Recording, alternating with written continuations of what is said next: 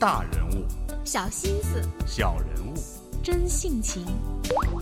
尽在紫娟的混搭。我是紫娟，各位好。韩国人在他们拍摄的纪录片《超级中国》中说，我们中国人到了韩国之后，钱包就没有关起来的意思。除了以极大的热情在韩国购物之外，女人们似乎对于引进的韩剧也是迷恋之深。来听事业女性前香港 TVB 女主播方建怡讲述她中毒韩剧的过程。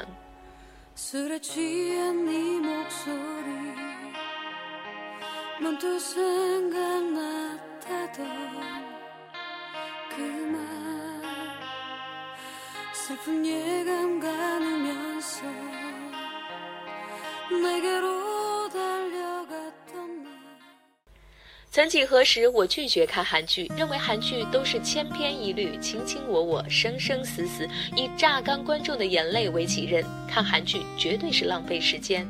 几年前随团到韩国采访的时候，因为离队采访整容事业，被韩国男领队当众大声喝骂并赶我离队，也让我对这个国家留下负面印象。可如今我否定了自己固有的厌恶以及不解，一切还要从来自星星的你说起。星星自前年年底播出以来风靡全球，身边一个两个韩流丰富每晚都赶回家看星星， Facebook 每晚也都被刷屏，更有人自称为都泰或者韩泰，人皆沦陷，吓人非常。谁知家里和我一样一直都鄙视韩剧的冷静实际的老公却也失手，去年今天竟主动和我透过小米盒子一起看星星。出于好奇，我要看看韩剧到底有什么本事，结果竟是一发不可收拾。报纸说中韩毒的10大症状，我中了7至8个，包括不吃不喝的煲剧至凌晨4点，没事儿拿起手机搜寻金秀贤的新闻，在机场远处看见金先生代言的纸板公仔竟然也跑上前去拍摄，更有冲动到韩国走一趟。天哪，我这个清醒理智的事业型女性怎么能浪费时间沉醉于煲剧追星当中？最终也幸好这股毒瘾还是抵不过繁重的工作，几个月以来不追不看，韩毒不胫而走。可是这股毒瘾1年后又发作了，晚上11点在家看电视的时候，拿着遥控无聊的转台，碰巧转到无线台正在播放没关系这是爱情，这套剧的反响没有星星那么大，但我也竟然疯狂地迷上了，每晚坐定煲剧至凌晨12点，然后再开始工作至清晨。朋友看到我黑眼圈跌至下巴就是这个原因了。为什么我到现在才开始迷恋韩星，大惑不解，但是我并不孤独。更极端的例子正在我的身边出现，我年过60的妈妈最近说喜欢上了李敏镐，朋友说她50多岁的单身女上司远赴韩国追捧朴佑天，一位旧老板非常迷恋金秀贤，决心爆读韩文与青春少年做同学。似乎追韩星已经不是年轻少男少女的专利，我尝试以非正统心理学或者社会学的角度来解读。心理上，无论你是什么背景，总会对浪漫爱情有一种幻想与追求。可惜我相信在现实环境当中，拥有浪漫的不多，已拥有的也渴望拥有更多。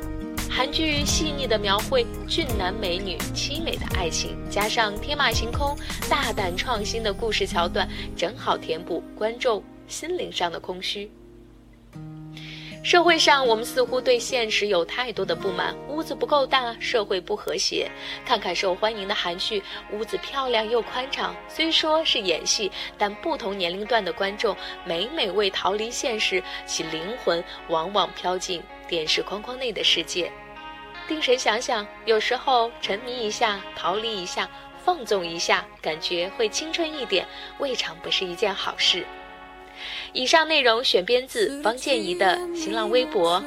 那下面我想要说的是，听完前香港女主播的中毒寒心轶事，你作何感想呢？我想说的是，或许我们不用大费周章的去追虚构的遥不可及的寒星，在这个时代，我们身边正涌现出越来越多不一样的新星，他们不断精进自己的专业或者爱好，通过执着的坚持与努力打拼，让自己看起来神采飞扬又与众不同。从他们的身上，我们不仅获得了励志的正能量，也通过他们展示的才华和学识，拓宽了视野，丰富了自己，发现美好。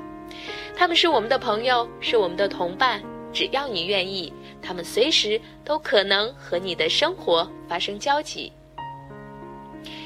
在3月底的时候，紫娟的混搭传播推出男神李晨，这不是故事，是真实的逆风飞扬之后，贾薇说，人生的成功不在于拿到一副好牌，而是怎样将坏牌打好。感谢紫娟带来如春天暖阳般阳光灿烂的故事。而在随后的1周，北京外国语大学的李晨老师为亲友们义务推出了2小时的在线英语课堂，为大家讲述如何在生活中学好英语。参加这次课堂的晨晨说，李晨老师详细剖析了当前英语发展的事态，认真全面地解答了大家英语学习中的困惑，共享了很多正确学习语音的方法，我们获益良多。而在听了最近推出的 CBD 女金领的10年青春千禧之路和不当明星不做金领，她只要小说内外的生动人生之后，猪猪小友友说，青春时光里我们注定是要远行的，而远行也会带来更多的故事，不断沉淀，变成更有内涵的人。谁的奋斗不带伤的作者远在美国的美萍姐说，奋斗的人生无处不在。简约是解说，通过一个有故事的人生，串起国贸圈人生百态，甚至言及国贸外上至金领下接蓝领的人生。借用主人公所言，觉得现在很带劲的是能看到一个我们所生长时代的全貌。丽杰说，一晚上都在听紫娟姐的节目，真想从头到尾都听一遍，不能更赞。而我想把最美的赞赏送给世界各地一直以不同的方式支持紫娟的混搭传播的亲友们。那么最新一期的礼物赠送姜丽涵的小说 CBD 风流至清晨，依照时间的先后顺序会依次送给丽杰、晨曦以及小英。没有拿到礼物的亲友也不要失望，下周2的节目中我会推出另外一个术业有专攻的年轻朋友，也是一位年轻的偶像哦，而他送出的礼物也会更加的诱人。最后，希望我们都能在这种轻松有爱的特殊同伴教育中取得更多的进步，希望我们总能发现身边更多有意思的人和事，将我们的生活装点得更美好。